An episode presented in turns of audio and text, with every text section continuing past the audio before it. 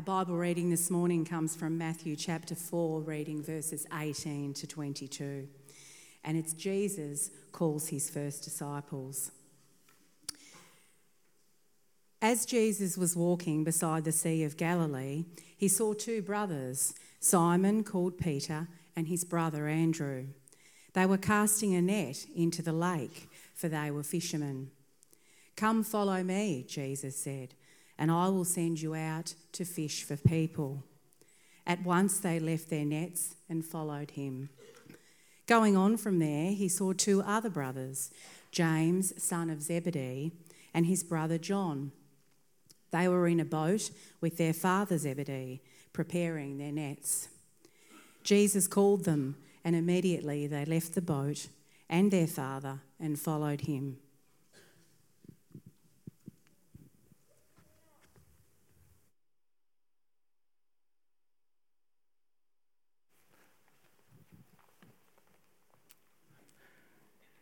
This morning we are starting a new series. We're starting a series that um, leads us to Easter, because Easter is not far away. It's, uh, it's come very quickly, hasn't it? Um, and this story, this, uh, this series is going to be four weeks worth of a series. It'll include Good Friday as well. Uh, and we will be uh, looking at, at uh, the life of Jesus, walking with Jesus, because Jesus, on his journey uh, to the cross, can teach us a lot. Um, we're not going to just look at uh, the, uh, the, the, last week or anything like that. We're going to look at parts in Jesus' life where he spoke to his disciples and he chatted to them and he shared little bits of information with them. And my hope is that we are able to learn from that as we go towards the cross ourselves. Now, if, if I was to say to you right now to drop everything and follow me, I'm not going to tell you where we're going to go, but drop everything and follow me. I'm half tempted to actually do this. Half tempted. More than half tempted. How do you feel when I start saying that? Drop everything now and follow me. How do you feel? Does anyone want to yell out their, their immediate response? Goodbye, Peter. Any other responses? Am I Jesus? Well, I think you figured out that already. Is I'm, I'm not good. Good call. Good call. It's a daunting thing. It's a drop everything and follow me. Where are you going to take us, Pete? Where are you going to take us? Now, I'm always, I, when I go to concerts, we go to a fair few concerts, Lara and I. When I go to concerts and the, the, the, the musicians up the front, they start doing the well, and the congregation goes, well, and that's, I thought I'm going to try that. I've always wanted to do that. So I, I'm going to see if I've got actually anyone that will follow, okay? So I'm not going to do it with my voice because that'll just be a disaster. We'll do it by clapping. So, so pen, if you've got, I've said pens down. That's, that's a teacher thing, isn't it? I'm just assuming you're all writing notes. That's what I'm assuming. all right, I'm going to clap, and if you're, if you're a, a follower, a good follower, you'll clap with me, all right? All right.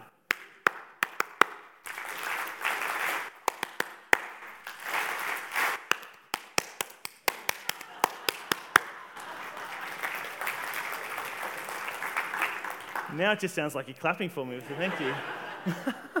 now, Trelawney said, I'm not Jesus. I'm not Jesus at all, and I don't expect you to drop everything and follow me. But today's reading, that's exactly what we heard, wasn't it? It's what we hear. Jesus says, drop everything and follow me. Men with a solid job stream, a good, honest living, drop everything and follow me. And it seems they did it without question. I suppose that question needs to be asked of ourselves today. Are we willing to follow Jesus in the same way? Are we willing to follow Jesus in that way? In the reading from Matthew 4 we heard today, we heard the calling of these first disciples. They were Simon, who is called Peter, and Andrew, his brother. They were the first two, and they were fishermen. They were not your, get your esky full, go down to the local lake, put the bait on a hook, sit back for a few hours, and not really worry about whether the fish are biting as you just chat with your mates. They're not that sort of fishermen. These are the serious fishermen. These are, we better catch a haul of fish, otherwise, we're not going to be able to sell them, and we are not going to have any food for our, our dinner. They're the type of thing. But I know we've got some serious fishermen in this church. Uh, I know there are some in it, but none quite as serious as me. I, uh, I caught a fish. No, I kid you not. This fish. This bit. Eh? Eh? And you want to know how I caught that fish? I didn't use a rod. I didn't use a rod. I stepped out in the ocean. I grabbed the thing. I pulled it in. And that's my fish. True story. True story. You can ask Larry. True story. It is actually a true story uh, because, because uh, it was bobbing along in the water and someone had actually caught it in a fishing competition and, uh, and they didn't pull it right in, but we saw this thing bobbing around in the water. So I, I jumped in and I grabbed it and I'm like, look at my fish. That's pretty cool. but I'm not that serious a fisherman, but that's a good story. Um, but this was their career. This was their job. This was their livelihood. It's what they did. They probably took over from their fathers, or they would take over from their fathers. We see in James and John as the, the sons of Zebedee. They had Zebedee, their dad, in their boat fishing with them. And you'd assume that in time they'll take over the family business. In our culture, our jobs maybe don't hold that much weight all the time as they did back then. That defined a lot of who they were these men's livelihoods revolved around their jobs. But saying that, in today's culture, we're known by what we do a little bit as well. If I was to say, hey, tell me something about yourself, most people would say something like this Well, I'm Pete, and I'm the pastor of Kilsyth South Baptist Church. Mean, you, you probably won't say that. I'll say that. You sort of introduce yourself by your name and what you do, don't you? A lot of, a lot of us do that. It's just a, a natural response, name and what we do. And in many ways, our roles define who we are. Our jobs are what hold us as our identity. Our positions are what defines us as either successful, powerful, lucky, maybe what defines us as uh, standing in society. In our story, we have these fishermen. That's how we've defined them. They're fishermen. They cast their nets and they bring the fish in. And then along comes Jesus. Perhaps they've heard of Jesus already. Perhaps they heard about his baptism. Maybe not. Maybe word got around. But Jesus sees them. It's not the other way around. They don't see Jesus. Jesus sees them, and Jesus speaks to them. They don't go and speak to Jesus, Jesus speaks to them. And Jesus says, Follow me. They don't go to Jesus and say, Hey, I've heard about you. Can I follow you? Jesus asks them. Jesus only says a few words in this dialogue, but his words are pertinent, aren't they? Follow me, and I will make you fish for people. I will make you fishers of men. Jesus' four words, uh, five, six, seven, eight words. I've got four, four reasons, but four of these words gives them a meaning. It gives them a reason to follow. So this morning we're going to go four reasons to follow Jesus. We're going to look at four reasons to follow Jesus. Because after these few words that Jesus said, these men not only followed, but they gave their whole lives to following Jesus. So let's pray and we'll get into those four reasons. Loving God, this morning I pray that as we read your word, as we uh, understand your word, help it, help us to live it out in our lives. Help us to understand it. And may my words be not my own, but come through you. Amen. So, the first reason we should follow Jesus as we look at this uh, text this morning is that Jesus, he redefines who we are, he redefines our identity. We no longer are defined by our role, rather, our identity is now encompassed in Christ. No longer are these men just Simon Peter or Andrew the fisherman. They are now Simon Peter and Andrew, followers of Jesus. They're a title that changes them immediately and it tells them something about who they are. They're the ones who follow Jesus. I wonder if being a follower of Jesus has redefined you in any way. Not that I expect you to give up your jobs and follow Jesus around a countryside or anything like that you might.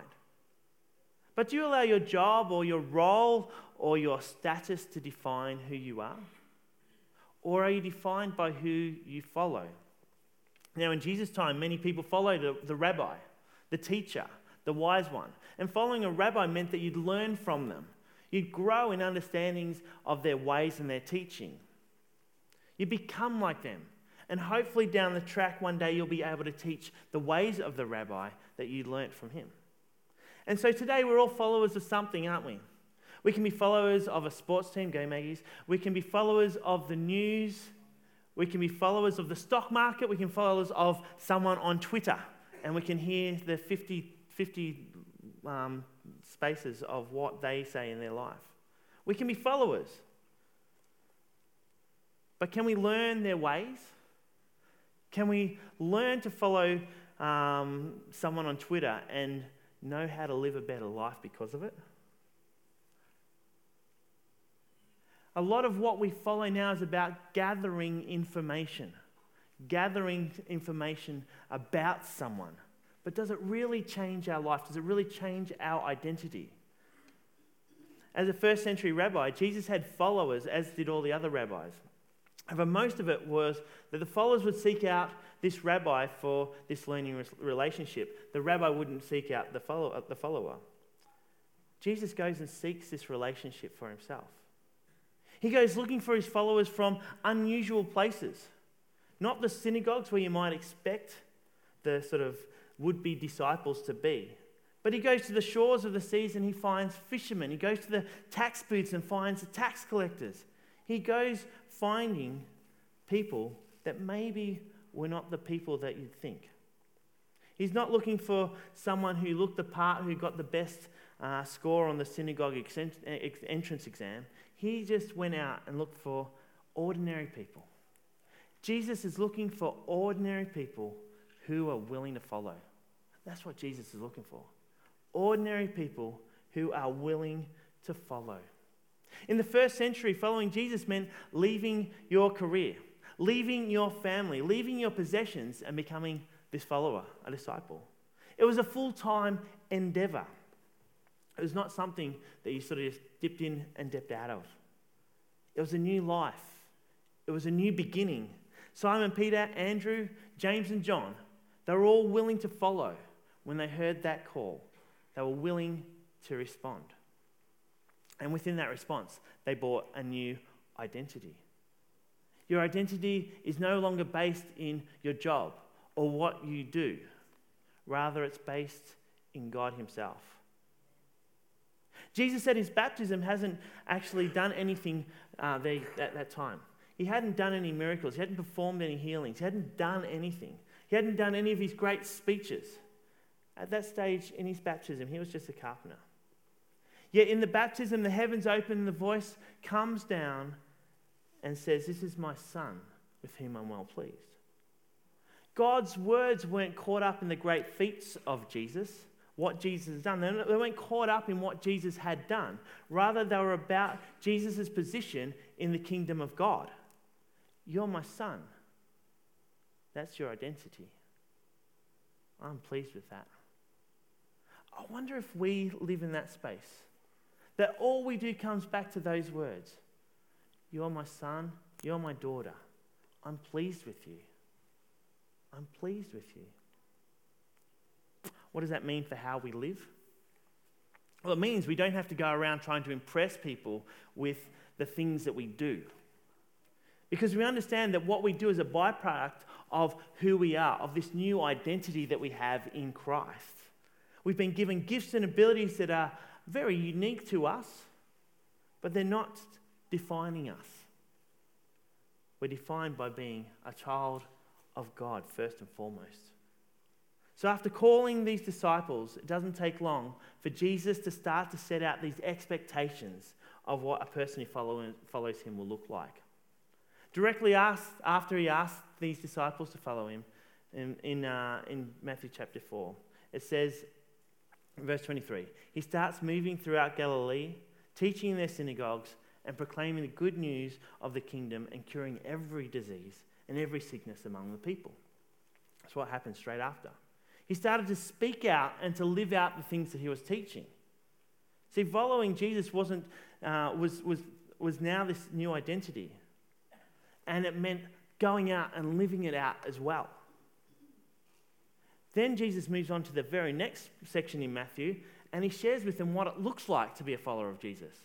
He shares with them and a whole crowd that had gathered in his Sermon on the Mount. He says, Blessed are the poor in spirit, blessed are the meek, blessed are those who hunger and thirst for righteousness, the merciful, blessed are the pure in heart, blessed are the peacemakers, those who are persecuted for righteousness. This is what you should be like. And he goes on through his sermon to his disciples how to act in various situations. Love your enemies.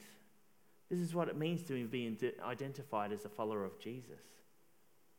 He teaches us to pray. Don't pray like the hypocrites who sort of stand up and pray these big ones. Just pray in secret. This is what it means to be a disciple. So Jesus sets out this great sermon packed with practical doctrine, all for the sake of helping his followers understand what this new identity really means. You want to know what it looks like to be a Jesus follower? Know that first and foremost, you're a child of God. What does that look like? Read it in the scriptures, display it. Listen to what Jesus tells us we should look like. Because my identity is not lodged deep into my workplace or the giftings that I have. I no longer need to be the mechanic or a nurse or a uni student or the organist at my lodge. That's the things that I do. Rather, who I am is now tied into a new identity, one that is based upon being a child of God and the teachings and values of Jesus Christ Himself. I don't think you can see it any more clearly when Jesus calls the sons of the second lot of brothers, John and James, the sons of Zebedee, who have been in this fishing boat with their father, Zebedee. They were part of the family business. And we have to assume that because they were in the boat with their father, the father and they had a close relationship. This was a, a family thing. It was a culture where family was identity. I am Zebedee, I am a fisherman. I am James, I'm the son of Zebedee, who was a fisherman. So, family name was important. They were likely the ones that were going to take on Zebedee's business when he got too old and couldn't do it anymore. Yet Jesus calls them and they immediately left their boat and their father and followed him. They didn't just leave the boat, they left their boat and their father. These men are giving up their family name, in essence. They've given up the business, their inheritance. They've given up just about everything. And now they have a new identity.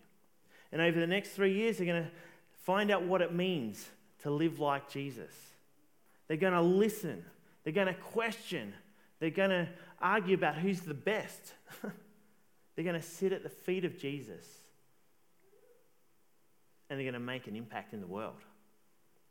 See, following Jesus brings us this new identity. The second reason we have to follow Jesus, though, is that Jesus calls those who are willing to look beyond their own circumstance, to see beyond just themselves.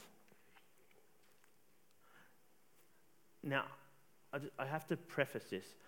This is a, an illustration for the sake of the illustration. It's not so that I can rub it into Tigers fans again. I just, it's, it's there. So it's a Collingwood illustration because I follow Collingwood. I'm a Collingwood supporter. I love Collingwood. And it was good to watch on Thursday night. But I love the team and I'm passionate about Collingwood. I've always followed Collingwood. My grandparents followed Collingwood. My parents followed Collingwood. I'm a Collingwood person through and through. It'll never, ever change. But would I quit my job my career? Would I give up my family um, to go on the road with the Collingwood football team and follow the Collingwood football team everywhere, being at all the team meetings, seeing all the trainings, sitting on the bench with them? Would I do that? Uh, okay. Maybe I would. no, I wouldn't. I wouldn't. I, I won't. Don't worry, I won't. Because at the end of the day, what do I have to show for it? What I, I know a few players, that'd be great. I'm not going to get on the field, I'm not, I'm not going to be able to play. Apart from selfish ambition, there's not going to give me anything, or I'm not going to gain anything. There's no bigger picture at work here if I go and be part of that team. Simon, Peter, Andrew, and James had no selfish ambition when they dropped their nets and went to see Jesus and went and followed Jesus. They didn't think, oh, what a great opportunity. If we follow this guy, you know what? We may get my, our names in the limelight later on down the track. Maybe I'm going to benefit some way out of this. Jesus doesn't offer them a big contract with some super perks. He doesn't say, We'll get you the best chariot. You're going to have this amazing chariot. He didn't offer that sort of stuff.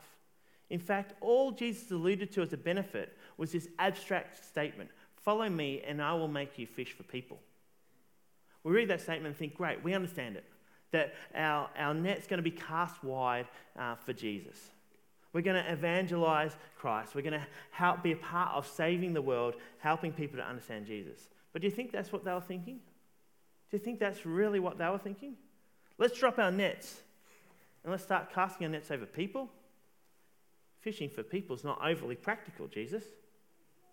But Jesus, in this statement, offers them something that cannot practically be offered. It's offering them hope, saying, You drop your nets and I'm going to show you that the world's going to be different. I'm going to show you that bit by bit, people by people, we're going to see a change in this world that is going to have our eyes set on, on God. If you follow me, you don't need to fish anymore, but we're going to do something that makes a difference, not just now, not just in 10 years' time, not in a hundred, but for the rest of eternity. You're going to be part of something bigger. And we're the product of that. We're the product of these men dropping their nets, aren't we? 2,000 years later, we sit in that position. And Jesus says, You've got a new identity, and you can be part of something bigger. You're part of something that is kingdom. You're part of the change of this kingdom for God right here, right now. How exciting is that? Are you willing to follow? The third reason for us to follow Jesus is because it brings about a change in the follower. But that comes with a sacrifice. We follow Jesus because it changes us, but there's sacrifice involved. As you follow Jesus, expect to be changed, expect to be transformed. That's what's good about our testimonies, isn't it? We hear each other's testimonies. If we share the story about, about your walk with Christ, you're going to see how Jesus has changed you from one space to another.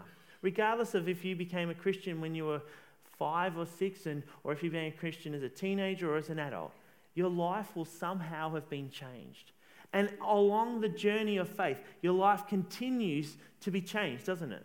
We don't stand still in faith. That's why our testimonies are important. And if others see that difference and that testimony, they're going to know, want to know why as well. So in our story, we hear the first four disciples, they had to make this sacrifice. They had to drop everything, leave the boat, and follow Jesus, leave their father and follow Jesus. Following was immediate, but it came with the sacrifice. Jesus says we're not to be like the rich man who, who wanted to follow Jesus in Luke chapter 18. The rich man was willing to follow Jesus, but willing to on his own terms. I've kept all your commandments. I've done what you want. I've been good. Surely, surely this is enough to inherit eternal life. And Jesus says, Well, if you want to inherit eternal life, sell everything you have, make a sacrifice, give it to the poor, flip the balance of equality in society, and you'll be on your way. Yet this rich man, he looked at it he waited up. He said, I can't do that. The sacrifice was too great. Yet the four disciples in our reading this morning, they made this massive sacrifice. They left everything immediately. Pens down. Let's go outside and follow me. It was a sacrifice to follow Jesus. Did it mean they never saw their family again? Well, probably not. Did it, ever, did it mean they were never going to be the same again? Of course. They weren't going to be doing the same safe thing that they'd been doing.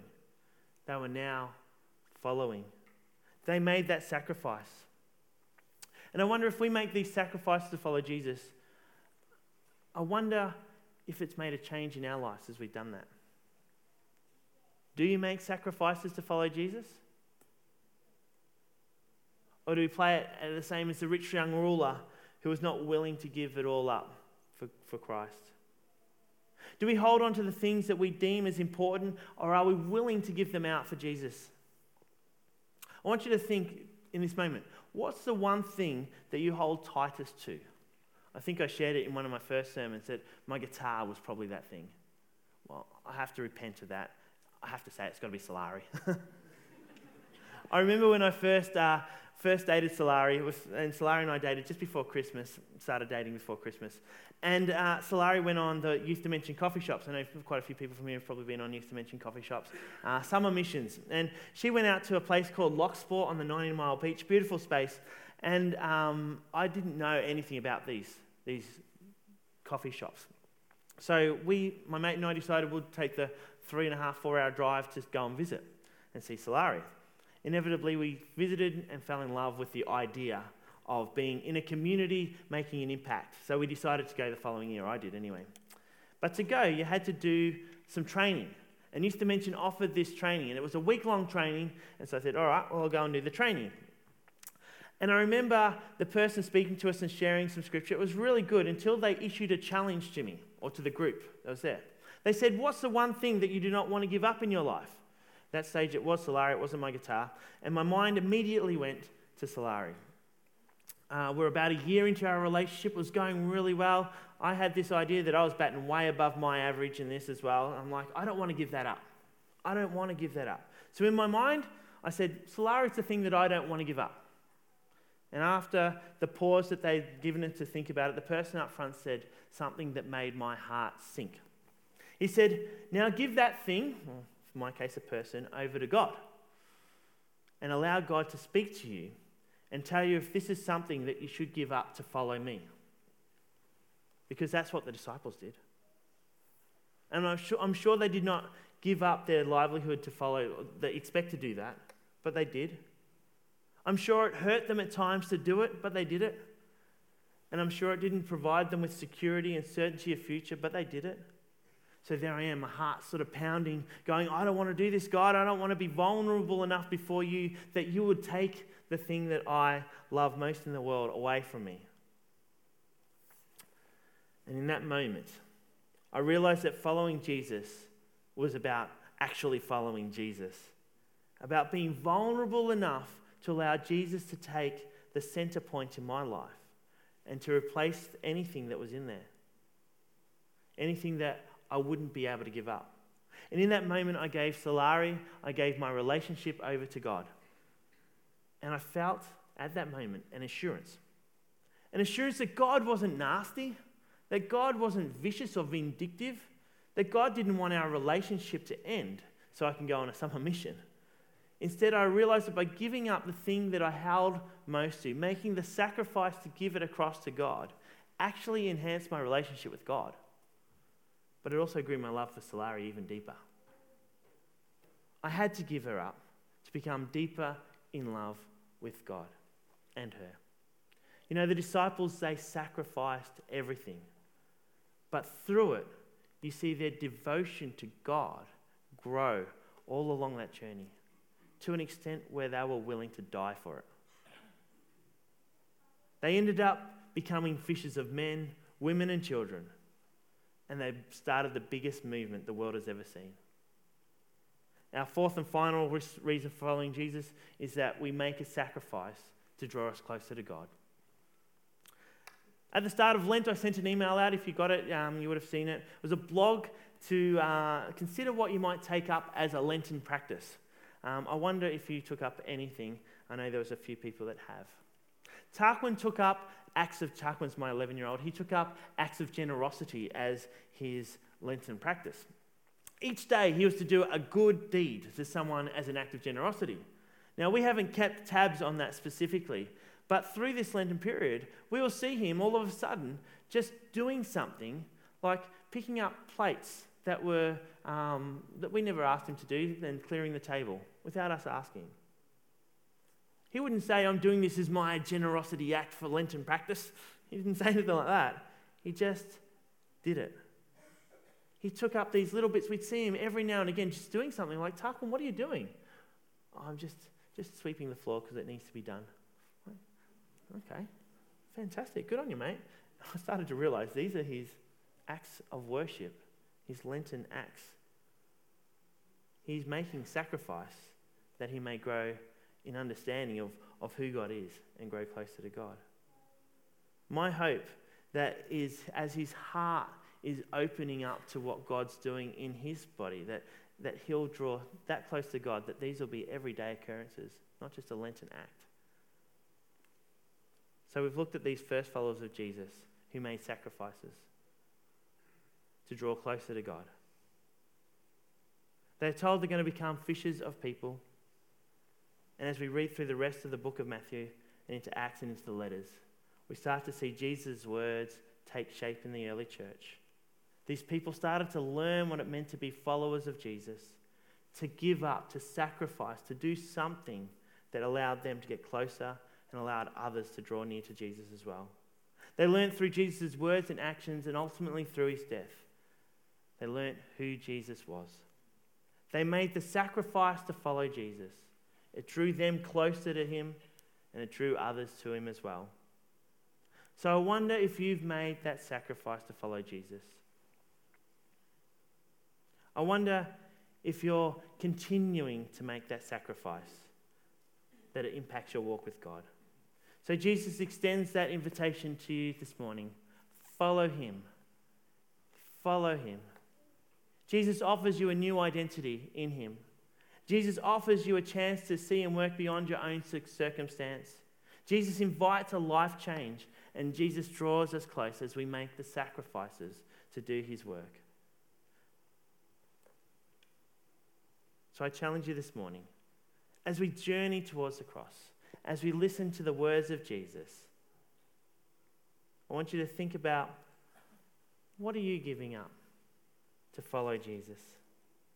What are you giving to God? Not necessarily giving up. What are you giving to God that brings you closer to Jesus? Are you willing to do as Jesus has asked? Follow me. Let's pray. Loving God, we pray this morning that we may be people who follow you with a purpose. That as we've seen the disciples do, they weren't looking for it, they weren't seeking Jesus out. But when Jesus said, Come, follow me, they dropped everything.